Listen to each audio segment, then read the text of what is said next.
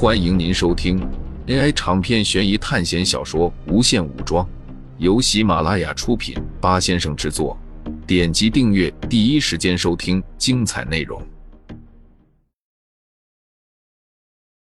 随着九号玩家发言完毕，终于，众人迎来了最关键的时刻，那就是八号玩家的发言。苏哲断定，他绝对不是先知。首先，我没有想到的是，第一天死掉的就是十一号，这点让我非常意外。我不是先知，这个大多数人心里都有数了。但是我想说，我不是故意穿先知衣服穿到我拿到警长的，因为当时在我后面只有十一号和一二号两个人没有发言了，而真的先知也没有出来。当时我的想法就只是想给后面的两个人施压，我就选了幺幺号。如果后面一一号或者一二号里面只有一个人跳了先知，那我是不会退选的。但如果他们两个人都跳了先知，我绝对会退选。可是他们两人都没有跳先知，那么重担就压在我身上了，因为我知道我自己是一个好人身份，但是我不相信。井上其他人都是好人，所以在没有先知的情况下，只能我自己拿到警长，才最安全。这是八号说的话，苏哲觉得他说的还是比较有道理的。但是接下来他的话就让苏哲完全懵逼了。但是我没想到七号居然也没有退选，那么你一个小小的村民。为什么还要继续和我抢警长？所以，我很怀疑你是那个装傻的狼人。今天我投票要投给七号、三号和一零号都留一轮。守卫今天晚上去守十号，女巫看着救，因为女巫手上有解药，看得到死者号码。如果狼人杀了三号，那么你就救他。至于十号给我发的好人身份，我肯定是好人身份。但是我不认你的先知，在我这里，你十号还有三号，先知面都不大。苏哲非常服气，八号的逻辑简直爆炸了。没错，尽管苏哲现在明面上的身份是村民，但是你八号又是一个身份身份，可以这样说，苏哲之前认为八号不是先知的那种观点，现在八号也对苏哲持有这样的观点。这个观点就是，我不相信其他人，但是我知道自己是好人，所以要把警徽拿到手。和我抢警徽的人都不能相信。但是苏哲好歹也是有根据的分析过，这八号直接更纯粹了。可是现在对方是警长，拥有一点五票和最后归票发言，这简直就是最糟糕的情况。而且苏哲还是一个猎人，作为一个神位。被推了出去。现在开始处决投票。手环传来了声音，苏哲按下了十二号的号码。命运的烛火在慢慢的消失，留给他们投票的时间只有三十秒。终于，投票结果显示出来了。十二号三四五七九，七号二六，三号一十，弃票八号。这个投票结果。是让所有人都没有想到的，一二号得到了最多的五票，而归票为七号的八号警长居然弃票了。在投票之前，大家都没有商量，也看不到其他人投票，这个结果的产生也是出人意料的。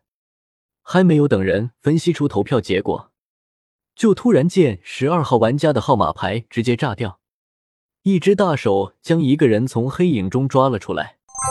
十二号玩家姓名：严红林，基因锁二阶，未解开灵魂锁，来自 B 级班。居然是严红林！一二号玩家是严红林，苏哲对他还是很有印象的。他是今天早上第一个跑到遇害者房间的人。只见严红林一脸的呆滞，就像被控制住了一样。一只巨大的铜牛出现在了众人面前，严红林被扔了进去。在铜牛的下面出现了一团火焰，渐渐的，整只铜牛被烧得通红。从铜牛的鼻子里面冒出了白色的雾气。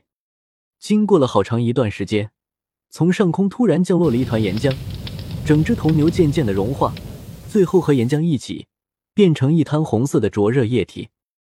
当然，在铜牛里面的岩红鳞，当然也变成了一滩液体。经过一致投票，村民处决了最有可能是狼人的玩家。手环传来了一条消息：刚才严红玲死亡的手法，苏哲曾经听说过。在中世纪的西方，曾经出现过这样的酷刑：将犯人绑在铜牛的肚子里，然后在铜牛的肚子下烧火，之后犯人会被烤得火红的铜牛肚子折磨的哀嚎不止。但是，唯一能够发出声音的管道被修改过，发出的声音就像是管风琴的声音一般，而且犯人身体里的水分会被不断的蒸干，然后再经过周围的小孔散发出来。造成一种烟雾缭绕的环境，看起来就像是仙境一样。狼人得到处决，村民们心满意足的回到了自己的房间。苏哲整个人又回到了寝室中，整个房间又像昨天一样变得漆黑无比。先知拿出了他的水晶球，那么今晚你想要知道谁的身份呢？在某个房间里，某个人收到了这样的信息：我想要知道这个人的身份。在先知验证了人之后，狼人们就开始活动了。只见几扇房门打开，接着就有几个人围在了一起。今晚要杀谁？女巫还有解药，还有守卫能保护人，不好对那个人下手。经过他们一阵讨论，终于决定了，要不就杀他吧。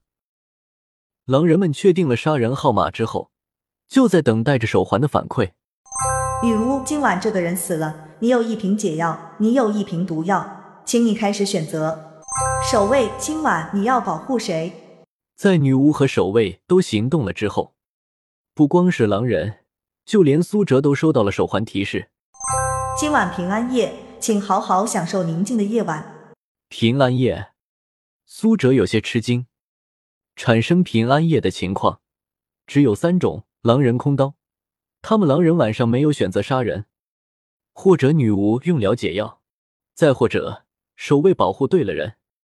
到底是那种情况？苏哲心里惴惴不安。他并不希望女巫这么早就把药用了。在第二夜，女巫用了解药，那么对于好人来说，劣势就相当大了，因为晚上就看不出谁要挨刀了。那么女巫手上仅剩下毒药了，在没有解药的情况下。狼人若是把女巫宰了，那么这瓶毒药就报废了。女巫和猎人一样，都不知道其他人的身份，所以这瓶毒药不能随便乱撒。猎人也一样，枪不能随便乱开。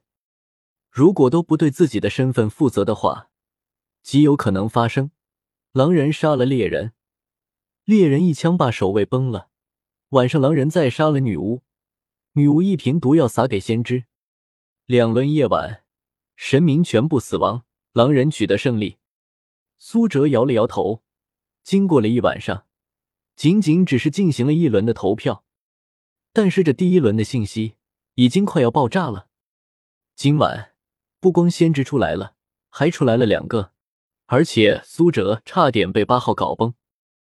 但是明明归票七号，苏哲的八号却成为了唯一弃票的人。但是苏哲想不明白。为什么一二号会得到那么多票？这种行为极其像狼人冲票。放在好人的角度来看，警长归票给了七号，然后狼队友为了保护七号，就投了七号之前要投的十二号。现在的情况对于苏哲很不妙，在好人眼里，苏哲已经是投狼人了。明天晚上的第二轮处决发言，苏哲将会成为全场的焦点。这么多人投十二号。其中也有狼人吗？拿到十二号根本就不是狼人，不，十二号肯定是狼人。苏哲认为有百分之八十的可能，十二号是狼人。十二号的各种表现都显示了他是一头狼人，尽管他伪装的很好。苏哲再次感受到了压力，因为不光是他自己，场上的好人还有狼人，也看清楚了这一点。果断的钻了苏哲的队伍，把十二号投出去了。狼人们，真是恐怖啊！听众朋友们，本集为您播放完毕，欢迎订阅专辑，下集精彩继续。